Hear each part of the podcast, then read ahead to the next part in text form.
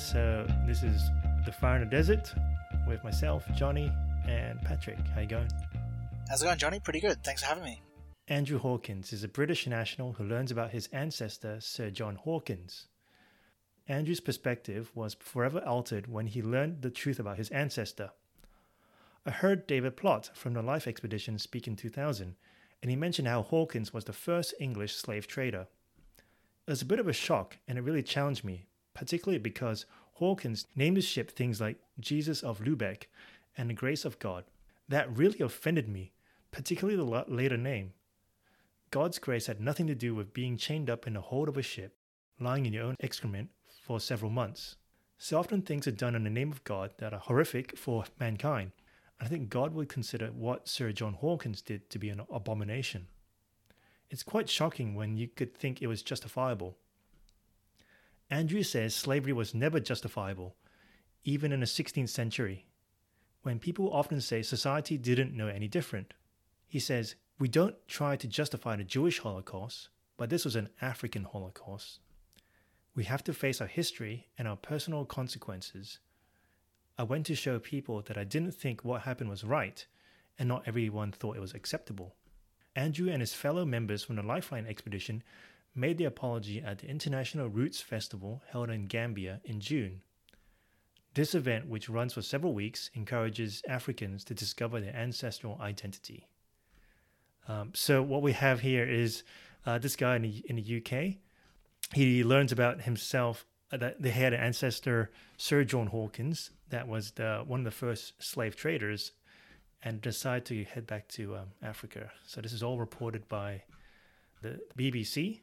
It called an article, "My Ancestors Traded in Humans' Misery" by Mario Cassiotolo. Yeah. You can pronounce that right. So um, you might see the picture there if you look up the article. So Andrew and twenty-six others from England, France, Germany, Jamaica, Barbados, Mali, Ivory Coast, and Sierra Leone all traveled to Gambia, noting black people came to apologize because black people sold black people to Europeans, Andrew said. They walked through the streets in yokes and chains and enter a stadium filled with twenty-five thousand people with representatives all over Africa. They apologized in different languages unrehearsed. Andrew said, "It's hard to remember what I said. I did say that, as a member of the Hawkins family, I did not accept what had happened was right. I said the slave trade was an abomination to God, and I had come to ask the African people for their forgiveness." So after all these um, these guys from all, all over Europe, as well as some of the, the West Indies, they, they marched through the streets of uh, Gambia in, in chains, pretty much rep, you know mimicking the original uh, slaves. They apologized in all the languages, saying they're very sorry for their ancestors, for what they did was wrong. And then the vice president of Gambia, I can pronounce the name, Jair Sadie, joins them on the stage and then symbolically frees them from the chains. Yeah. Gosh. It's, it is tricky to, um, to break this down, because on some level it seems almost a bit preposterous in some respects, because you've got um, Andrew and obviously, and in this case, twenty-six other other men from, from Europe going on this grand apology tour, essentially, and making this giant um, show how guilty they feel. Now, I think that guilt, that guilt that they're feeling is coming from somewhere, and I think that's worth probably exploring or tapping into of why they feel guilty, because again, one, one argument here is that what do they have to do? Feel, what do they have to feel guilty over? They haven't actually done anything wrong, but they are they're putting themselves into chain again, mock chains, metaphorical chains, but they're putting themselves into chains and putting themselves in this display of submission to other people. What does that actually achieve? I think that's that's one argument that's here. Well, it kind of reminds you of some kind of like self-flagellation, like they're whipping themselves to sort of atone for the pain or atone for the sins. Yeah, or going out in public wearing sackcloth or something, like yeah. what you'd see in the well, is it, was Old, it, Testament, like, Old no, Testament stories or whatever. I'm trying to think, like, gives it Game of Thrones, shame, that lady going shame, shame. But, I mean... Yeah, yeah, yeah. It doesn't actually... Does it achieve anything? Like, has it actually righted the wrong? I mean, it, this is just one person, isn't it? Or these are few, these are few people. Well, the, I think I'd argue that the that it's we're not in a position where we can right the wrong because it was um, two hundred years ago. Yeah, that it's not. You're, he's not in a position to right the wrong, which is why I think it's it's less about solving a problem and more about assuaging his personal guilt that he's feeling over what's happened in the past. But I think that at some point you go, you you have to stop and question. You go, mate, you haven't actually done you haven't done anything wrong against the people you're seeking seeking an apology for. Hmm. Now it would be worth. I think it would be worth uh, asking the question: the people in the crowd that he is apologizing to, what is their reaction? What are they feeling? Do they feel what? What are they thinking? Yeah. Well, and they were they actually descendants of slaves, because they're here. They're not in. They're not in America or, or the U K. Where did he actually tour to? He went. He went all over Africa, right? Yeah. He said it. Well, they traveled to Gambia. Okay. And then they had. They went to a stadium, and that stadium with twenty-five thousand people had people from all over Africa. Yeah. Yeah. Well, and yeah. I think it, it's. It, I think this this particular story brings up several different issues or several different arguments here. One is that he's obviously he's obviously been compelled, convicted to take this rather dry, this extremely drastic action and seek the forgiveness and apology of people he feels that his ancestors have done wrong. Um, I think that it's a worthwhile argument to discuss and explore. Going, he hasn't personally done done anything wrong against these people that he's apologizing for. Okay, so what are the people in the crowd? What's their response to mm. this? Because if they, if I'd, I'd say if they feel that they've been personally grieved by the actions of his family, then sure, then he's sought apology, he's found redemption and forgiveness, yeah. And hopefully the two groups can then reconcile and move on. Yeah. But if this, if if they look at it and go, why is this person doing this? Like, he hasn't done anything against me. If that's their, if that's the response, you go, okay, this is a this is him virtue signaling, essentially. Mm.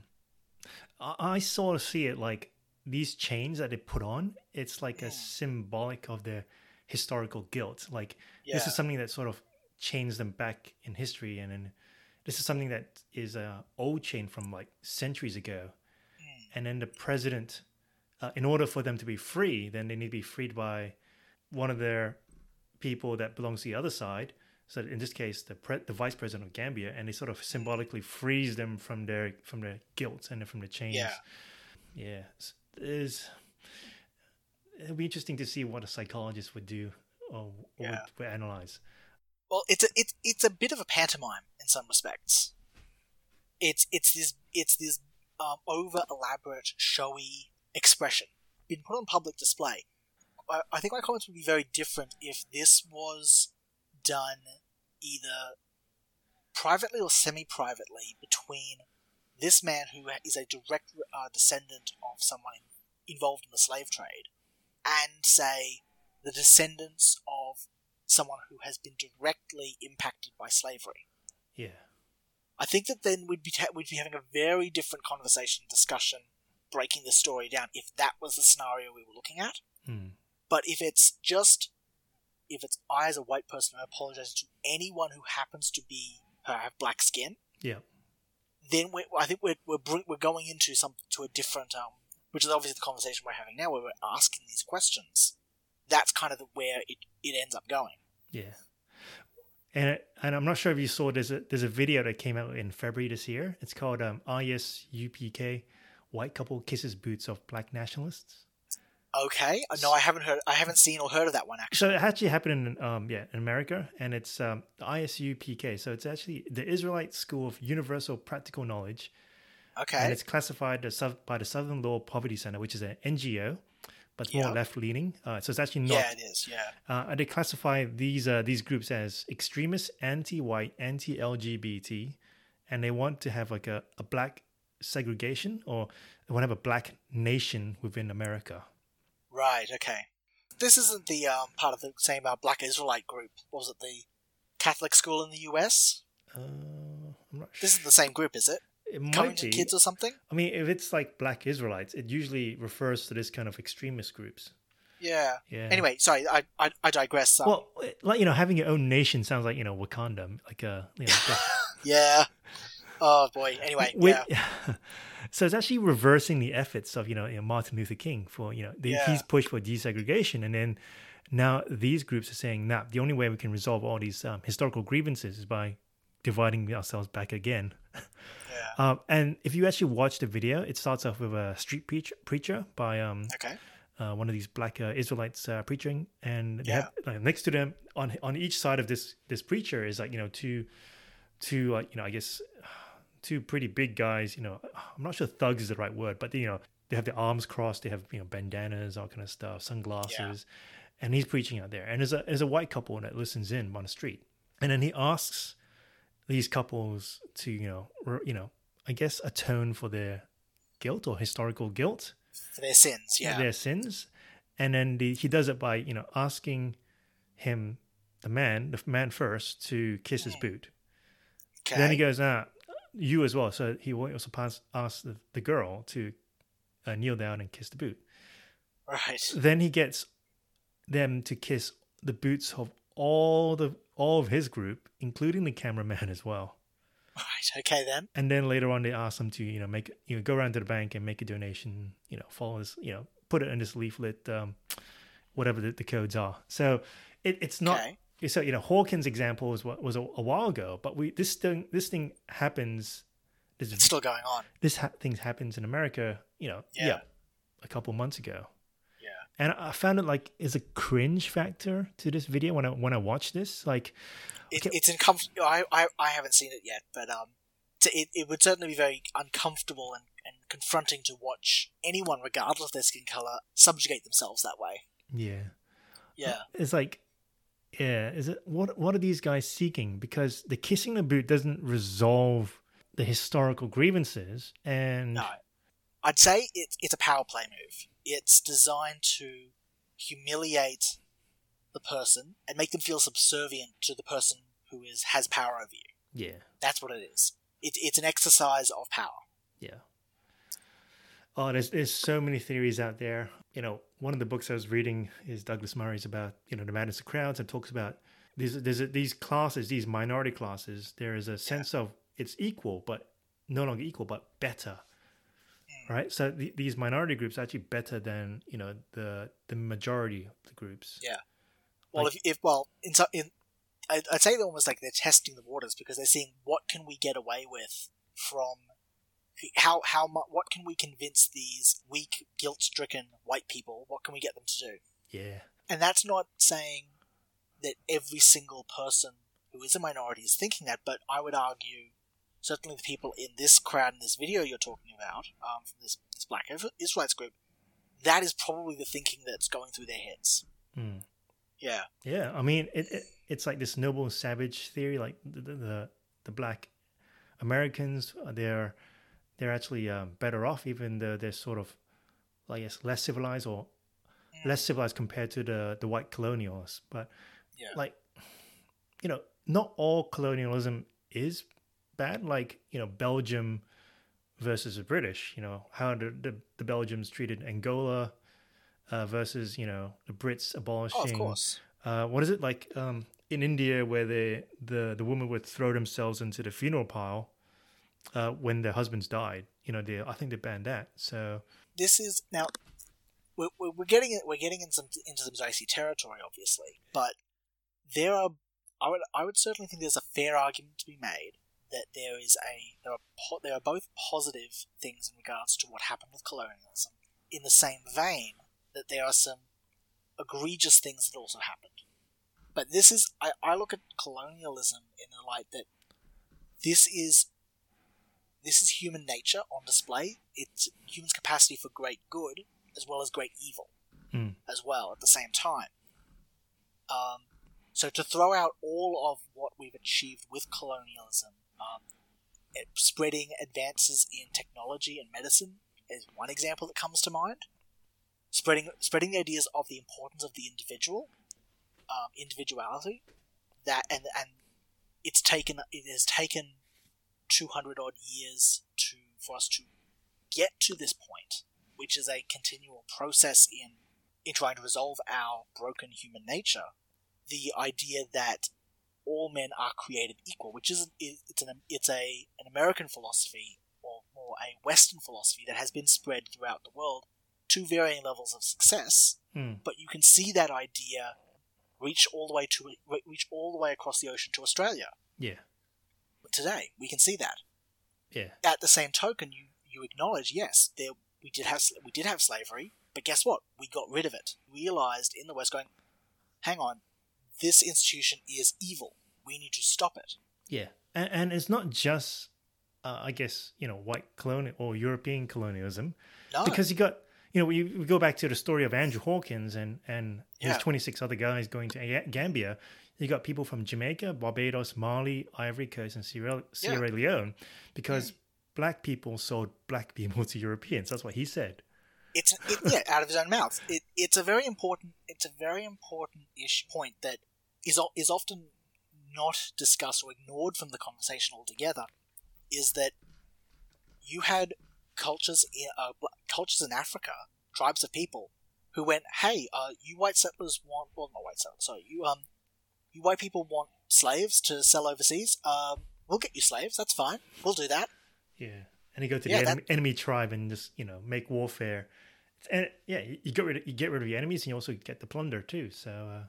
I, I I remember in school that I had to um I was studying uh, Hernan Cortes from yeah. um what is what was it um, the Aztecs the Aztecs yes it was the Aztecs that's right yes yeah. Sp- uh, Cortes was um was, was Spanish and um he he came over to um South um South America.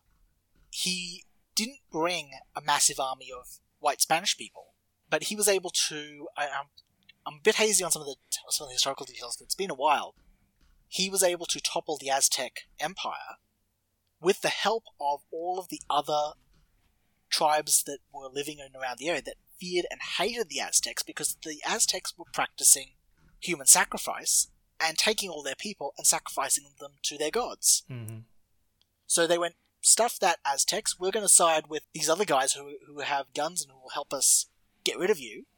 Now, obviously, some of the things that Hernan Cortes himself, things that he and his people did, also agree, very incredibly egregious, but it, I think it's an important point that the institution of slavery is not exclusively a white thing or a white idea. It's a human idea.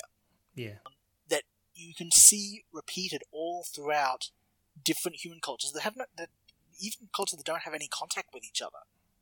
And that, and that I think, is an important part of the conversation and an argument here when we're trying to now resolve and come to some form of resolution after slavery has, for the most part, been resolved. Yeah. And obviously, slavery is still happening, especially in the third world. It's still a thing that happens. Yeah, sex but, trafficking or that kind of stuff. Yeah, but but it's not to the it's it's not to the rampant wide scale that it was three hundred or two hundred, three hundred years ago. So we're now at a point where it's, I'd say it's almost been eradicated throughout most of the world. Mm. But where do we, how do we reconcile this and how do we move forward and beyond this together as a unified people again? Yeah. Oh. Like, how do we get to that point? Well, that might be uh, in the in a section that's going to come up. So, mm. um, so I came across a book referenced in uh, Douglas Murray's book called The Madness of Crowds, and wanted to read it. So it's called The Sunflower, On the Possibilities of and Limits of Forgiveness by Simon Wiesenthal. So Simon lived from nineteen oh eight to two thousand five and was a Holocaust survivor who went through the, the concentration camps in Janoska, Krakow, Plaz, Plazo. Um, so I'm, I'm already make, butchering these names, but it's, it's all in the in um, Eastern Europe. So Gross Rosen and Mauthausen-Gusen. So afterwards became a hunter, Uh, for fugitive Nazi war criminals to bring them back to trial. So in this, the book, The Sunflower, the story, he describes an encounter in a Lemberg concentration camp where a dying Nazi soldier named Karl is lying in a hospital bed, and Karl recounts his involvement in the Holocaust, and he asks Simon for forgiveness. So this encounter is documented and published, and then what's happened is that um, there's two sides in this book, or there's two parts in this book.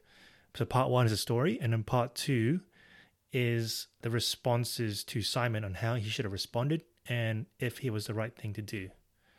So I'll go through uh, the book. I'll just go through some of the extracts from the book here.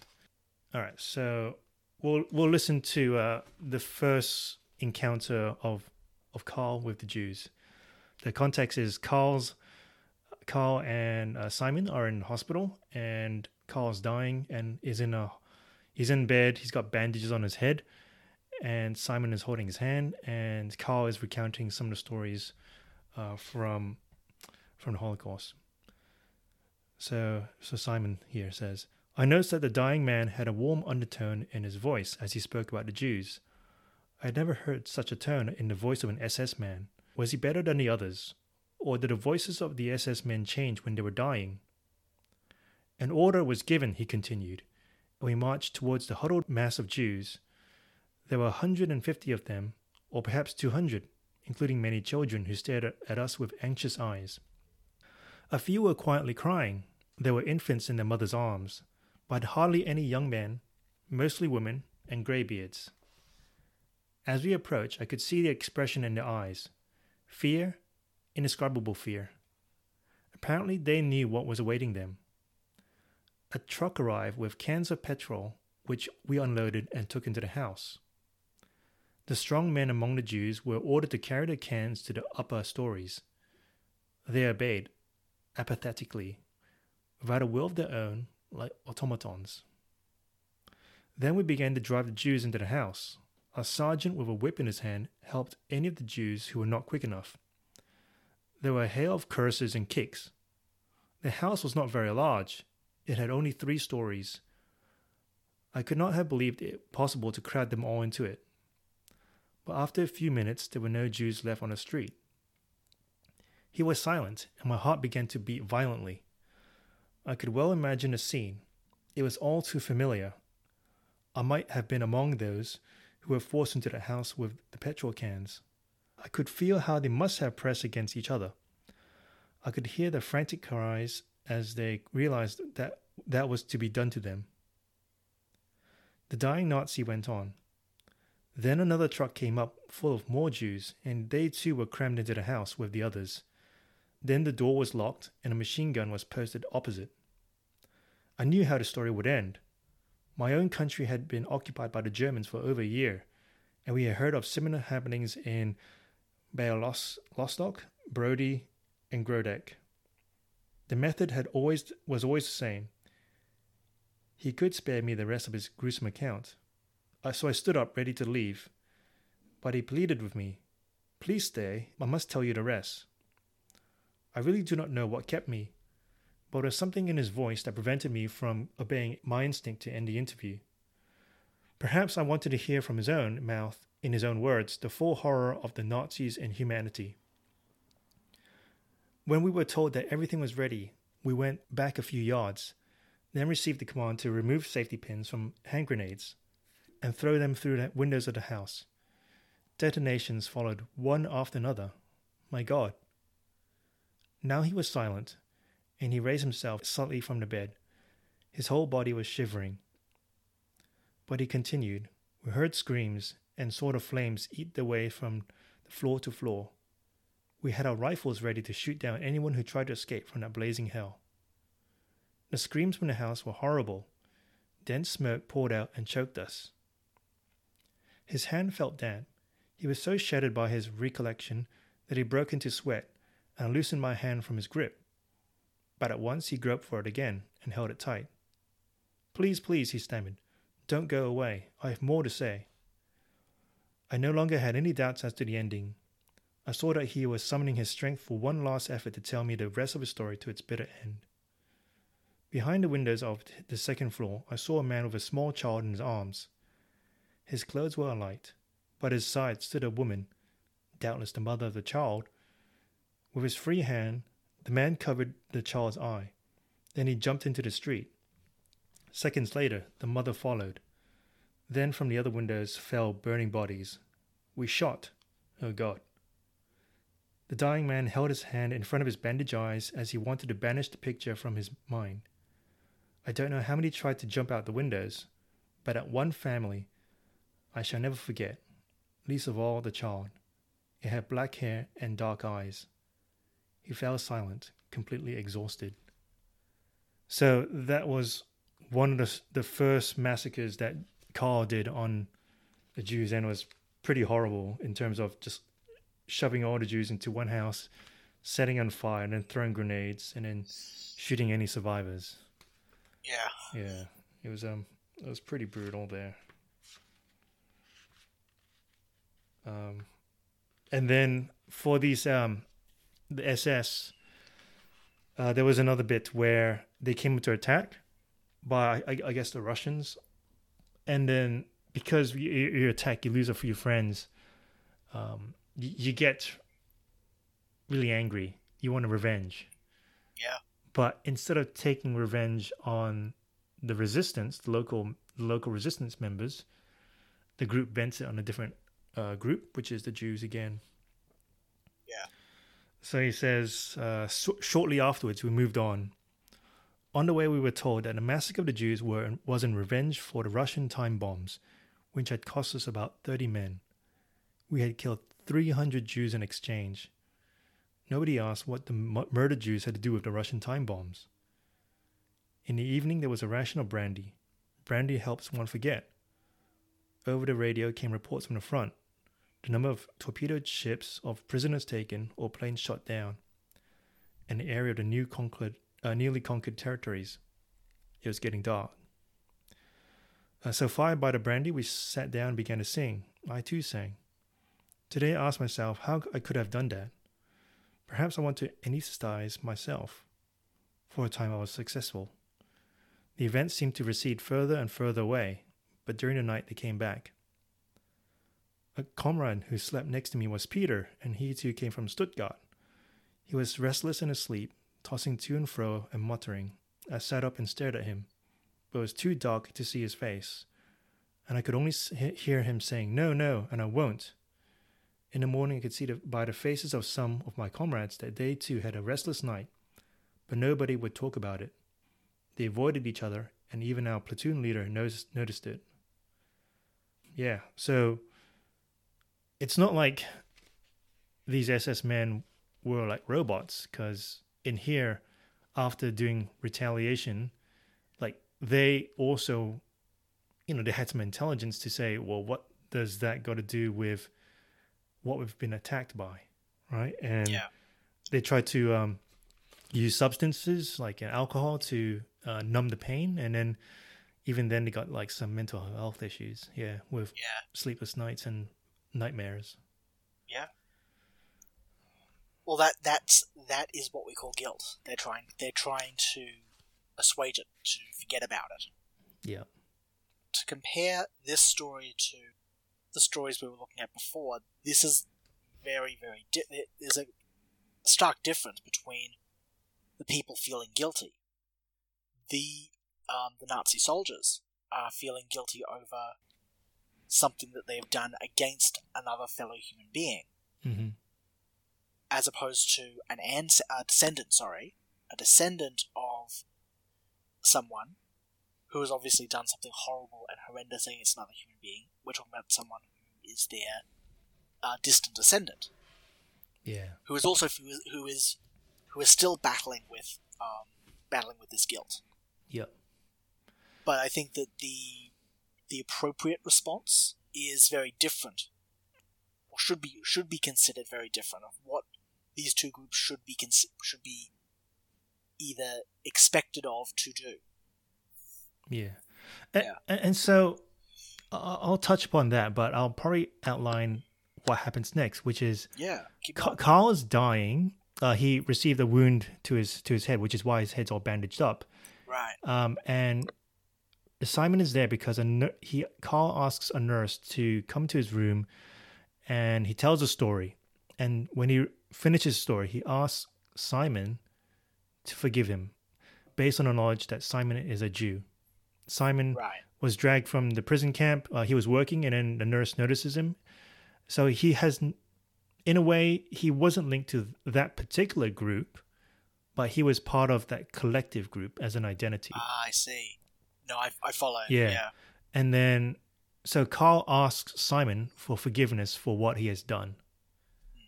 And Simon is sort of stunned. Yeah. And then he walks away, giving no response to Karl. Later on in the story, he lear- Simon learns that Karl has passed away. And after the war, he go he's disturbed by the story, and he chases up the history, and he goes to see Karl's mother. Right. And Karl Karl's mother doesn't actually know much about Karl himself. Like he's under she's under the impression that Karl was just a, a, a good Catholic boy. He was about to go to seminary, but then he was deceived by Nazis and then joined the, the military. Yeah. And so Karl's is talking to Simon, but under the impression that Karl was innocent and that he just died in battle. And here's the second time. Simon, he actually does not reveal Karl's story that he was he that he heard from Karl. He doesn't yeah. tell that to Karl's mother, and he just leaves without telling her the truth. Right. And this is the first part of the book where he actually asks the reader, "What should I have done?" Mm. Um, because it's, the bit here is there's a debate about whether he was right or wrong to give forgiveness, and whether he was right or wrong uh, to tell the mother the truth. Like, what should he be? To, should to he break, have given to break to break the illusion that um, that he was a good boy has been cre- that yeah that that has been probably I would say unwittingly being created by his mother. Yeah, um, because I would suspect she didn't know, she didn't know any different. Mm. Um, but does he? I guess he, there's there's a there's a moral struggle here, because do you do you break the heart of someone? Does what is their value in, or is there any good that can come from from breaking the heart of someone else, even if it is telling the cold hard truth? It's a question there. Mm. Yeah. Yeah, and but there were several reactions uh, in this book. You said. Yep. So what I'll go through is I'll, I'll go through a select few. There's there's lots yeah. more, but I found these ones to be interesting. So so there's a first one called Jean Améry, and he's actually an atheist, and he reads the, the story, and this is his response. Well, this is part of his response. So it goes, uh, so from Jean Améry. Dear Mister Wiesenthal, you will inevitably be disappointed by my comments. Your problem is not a problem for me. Let me explain. You did not give the dying S S man absolution from a Jew. If I had been in such a situation, perhaps I would have been more yielding. But your interests, intransigence and my magnanimity, which is possible by no means certain, means nothing to me, or rather would mean nothing to me. As I see it, the issue of forgiving or not forgiving in such a case has only two aspects, a psychological one and a political one. Psych- psychologically, forgiving or not forgiving in this specific case is nothing more than a question of temperament or feeling. I do not want to impute any other possible behavior to you, but I can easily imagine that under any significantly different circumstances, you might have forgiven the dying man. Suppose you have seen the, his pleading, imploring eyes, which may have more of an effect on you than his rasping voice or folded hands.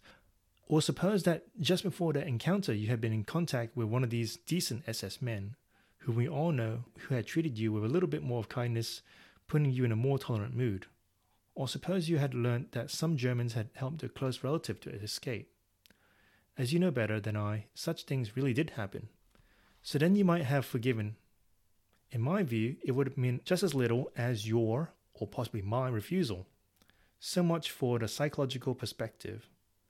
Now, the political. Here too, in such a dramatically critical but certainly unique case, and therefore without any general implications, forgiving or not forgiving is quite irrelevant. Whether you are agnostic or a believer, I do not know, but your problem belongs to the realm of guilt and atonement. So even if we cast it in an agnostic form, the problem is a theological one, or as such, it does not exist for me, an atheist, who is indifferent to and rejecting of any metaphysics of morality.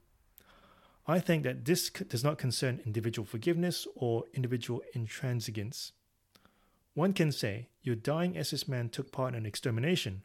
He knew very well what he was doing. He may come to go- he may come to terms with his God, if he believes in one, and may just as well die unconsoled. One can say, one can also say, what difference does it make? Let him rest in peace. In the name of God, or of the devil, or if my forgiveness matters to him, I'll give it. Politically, it does not make any difference. So um, that was from from him, uh, from, from, from wow. Jean Améry. And he breaks it down, you know, there's two there's two sides, and you know what, whether or not you, you forgive or not forgive, politically or psycho- or um or as a psychologically, it doesn't make any difference to me. Yeah. I was like, this it, is the it, most lackluster response. Yeah. It's very sophisticated, but it's like, I feel empty after that. it's full it's full of it's full of flowery words and fancy language. Um full it's, re, it's reeking of intellectualism. Of mm. I am I am smart. Um which it, it's in, it's it's funny because we're dealing with an issue obviously that is a moral one. The, the Holocaust, there is a there has been a great moral crime committed against the Jews, and the reason why we know that it is a crime, we know that this is wrong, is because of morality. What Jean Améry here is saying is that he's he's he's acknowledging that there is a there's what was done was wrong, but then he rejects the entire notion of there being a moral code to begin with, which uh, which I find. I, I find quite quite humorous in some respects, actually. Yeah. Yeah. Well, because well, I fi- sorry, I, fi- I find it humorous because it it doesn't leave you anywhere. It leaves you without a foundation to to exist in this world, really. Mm. You can't build a firm foundation on this to make decisions. I, I don't see, at least, on how you can make decisions on how to operate within within life. Yeah. Well, in fact, Jean Améry is actually uh, one of the resistance fighters in Belgium. So he was actually c- captured by the Gestapo and sent to a, the concentration camps as well. So it's like, right, you've had this sort of similar experience, and yeah, you, you're sort of, I guess he's acting logically by his own beliefs. Like, if he really is an atheist and he doesn't really believe in any sort of consequence by, you know, or, or judgment, then yeah, it doesn't really matter to him. It's it's um it's pretty empty. Yeah, exactly. Um, there's another one, and it's by Matthew Fox, and I'll, I'll just quickly look at his uh his bio here. So Matthew Fox is a president of the New University of Creation Spirituality in Oakland. Uh, he's author of several books, and he's also a Roman, Roman Catholic priest of the Dominican order for twenty-eight years, and he's also Episcopal priest. It's not quite answering the questions, but I found it notice. Um, I've noticed one of his responses is that, um, so I'll read it here. So some kind of mysterious grace seemed to have passed between these two young men. Indeed, I wonder if Simon did not receive his vocation from this dying S S man. Why do I say that? Because in many ways, Wiesenthal's life commitment uh, since surviving the death camp can be un- understood as a playing out of the scene so powerfully described as the hospital bed. Simon has continued to hunt down Nazis in order, one might believe, to allow them a deathbed confession. Without hunting these sinners down, neither they nor their victims will rest in their next life. Without this remembering, justice dies. Simon was just to the S S men, and more than just.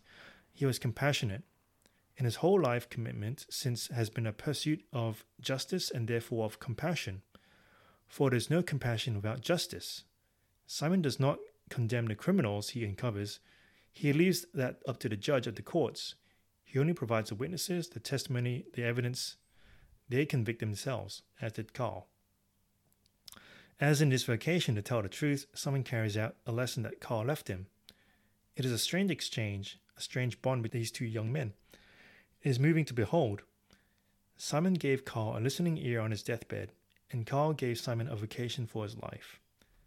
So, in a sense, uh, this priest is observing that, you know, what, what's playing out in the hospital bed is that he sees that the only way that uh, these Nazis will confess is at the point of death, when they're faced with the reality and faced with the guilt. Yeah. What's the takeaway from this story is that Simon goes on to become a Nazi hunter, and this is him trying to bring justice and make these guys face their crimes. Hey. Face the consequence of their actions. Yep. Yeah. And, and then sort of repeat what Karl's doing by confessing and trying yeah. to turn for themselves, you know, trying to f- ask for forgiveness or, or be judged for the for the crime. So he's bringing, bringing yeah. justice, and he's also bringing confession from them. It was an interesting story, uh, interesting also observation.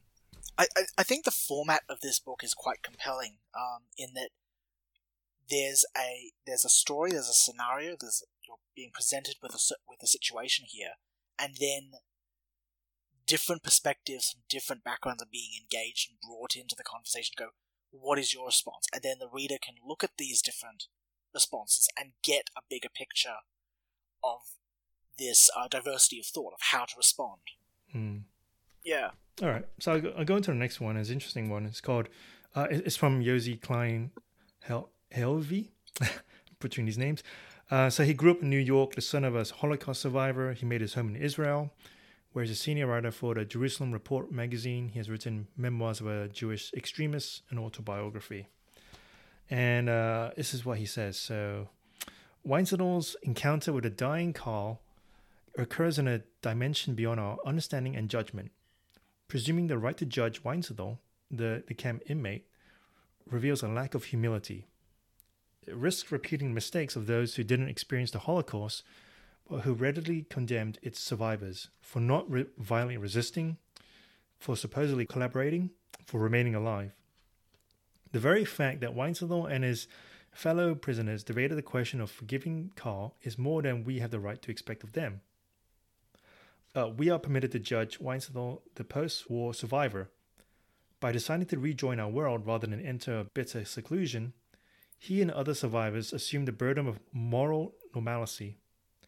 From nineteen forty-five onward, they would be measured by the same standards as the rest of us. Their wartime suffering couldn't serve as a refuge from the scrutiny of their post-war lives. In responding to Wiesenthal's story, then, I began where I have the right to begin, with his encounter with Karl's mother in nineteen forty-six. Uh, here, there is no moral ambiguity. Rather than tell her the truth about Karl, Wiesenthal allows this woman who has lost everything to at least retain a mother's pride in her son. He rejects his opportunity for vicarious vengeance among against the innocent. Whatever happened there cannot justify cruelty here. Refusal to forgive belongs to that time and place, not ours. So that simple message took me a long time to learn. Though born after the war, I was one of the Jews who tried to isolate Germany in a cordon of untouchability. I refused to visit Germany or buy German products. When I meet Germans my age, I related to them with blatant distaste, delighting in their discomfort. I wanted the Germans, all Germans who identified with that poison culture, to be exiled from humanity. Finally, I traveled to Germany in November nineteen eighty-nine as a journalist. The Berlin Wall had just been breached.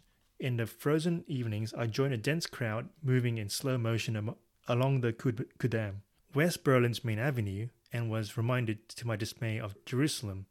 In the weeks after the Six-Day War, the same day's joy, the same incredulous sense of crossing inviolate borders, to exclude myself from the German celebration, I felt was to deny myself an essential human experience, exiling myself from humanity.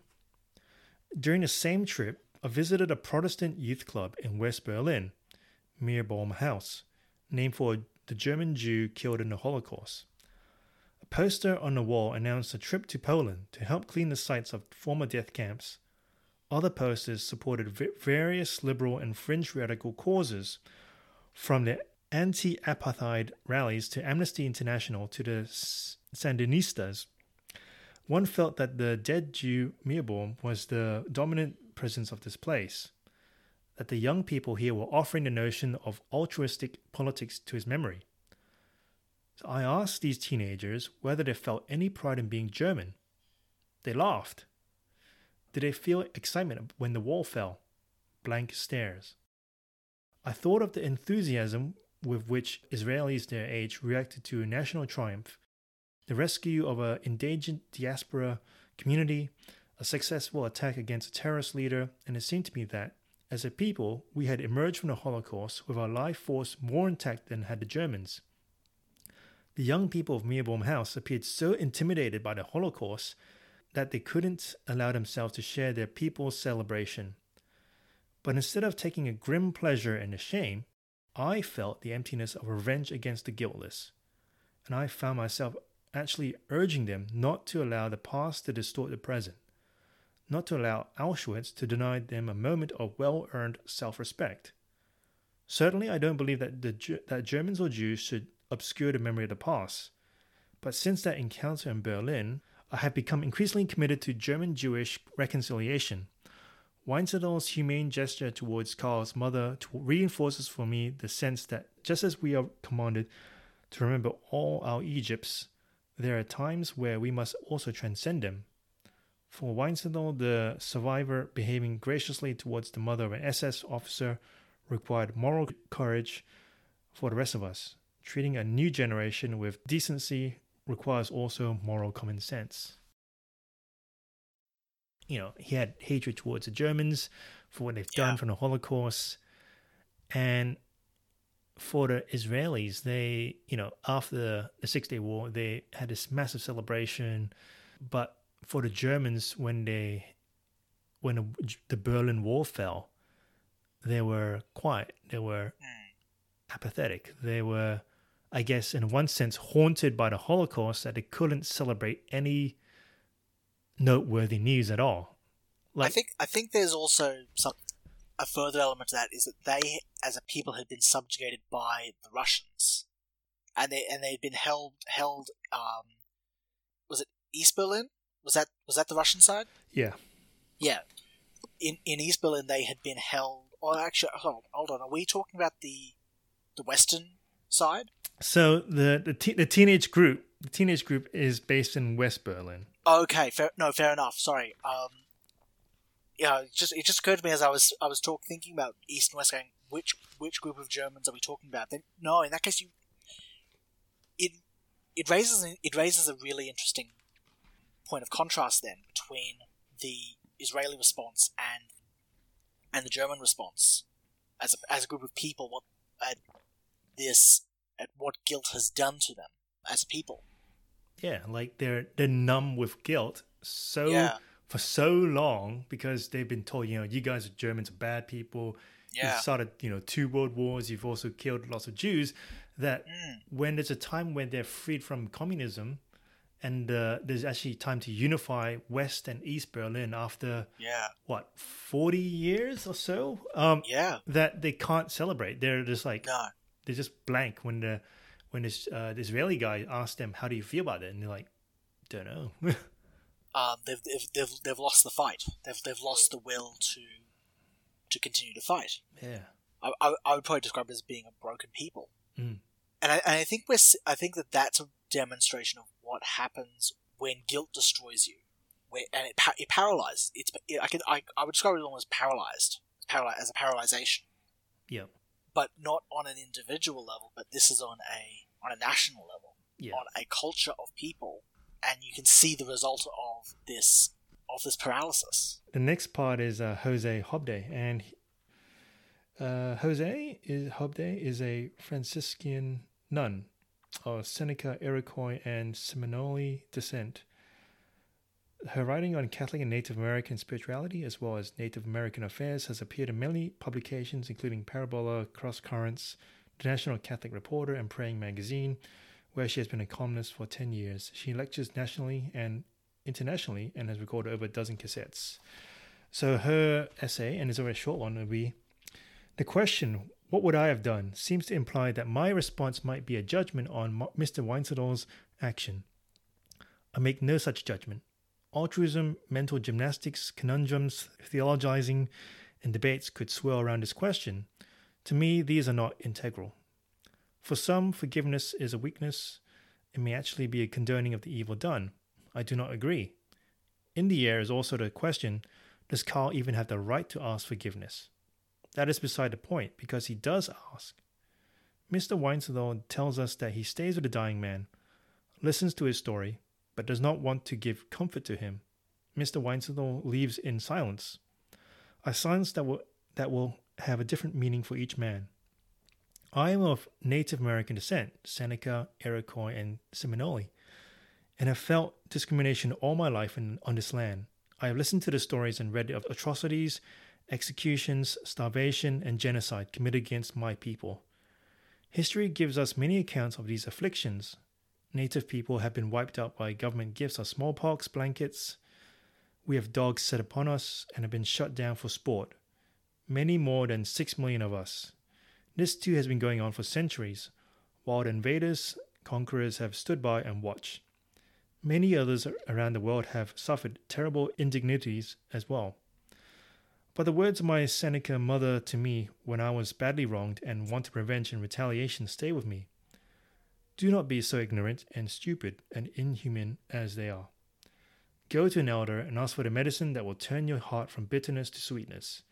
You must learn the wisdom of how to let go of poison.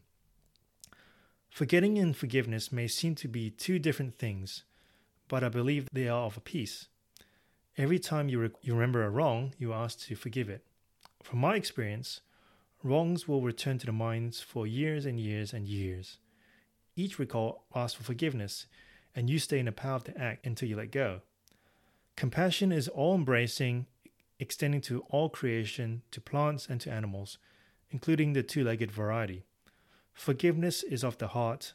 I would have forgiven as for my own peace as for Karl's. Mister Wiesenthal has gained the sure knowledge that he should follow the path of doing good and seeking justice. My hope is that he finds peace and harmony in his heart, and if the memory is still a burden to him, that it be wiped away. No one, no memory should have the power to hold us down, to deny us peace. Forgiving is the real power. I offer him the sturdy sunflower of our great West. It is small enough to dance. Ho. So this is a Native American um, from, I guess, uh, you, you, you've heard the story that they've been, you know, pushed in this corner. They've been discriminated. They had the, the blankets. Yeah. Smallpox. They were a nomadic group. They traveled all across the land, but now they're being told, you stay here. Mm-hmm. Um, and obviously, um, it was called the, the, the Trail of Tears, I think, in the U S, where the, the where you had um, the army forcing indigenous um, indigenous groups, uh, Native Americans, to um, towards these reservations. Yeah, yeah, a, a, a lot. This this is an example of a lot of evil has been done from a government point of view. Mm-hmm. And you're then having to deal with the ramifications of that generations down the road of going, okay, how do we, we aren't doing this anymore, but how can we move on from here? How can we, how can we continue to go? Yeah. Or how, how, not continue to go, how can we, um, how can we come back together again and reconcile and move forward as, as one people? But, but what she's saying here is if like from, from a victim's perspective, is that you let go of the poison. Like if you hold on to it, it'll keep poisoning you. Yeah. And, you know, why should you let them, you know, infect your memory and, and chain you down to the past? Absolutely. So to let yourself go, to be better than them, you forgive them and you move on because you, you take the higher ground. So, yeah, it, it's it's in one sense, you know, whether to forgive or not forgive, it from uh, the the offender... Look at look at it from the victim's point of view and just say, you know what, I want to be free from this um, terrible crime. I'm going to move on to show I'm stronger than you and to show that I am strong. I'm going to forgive you and not let this terrible crime define me.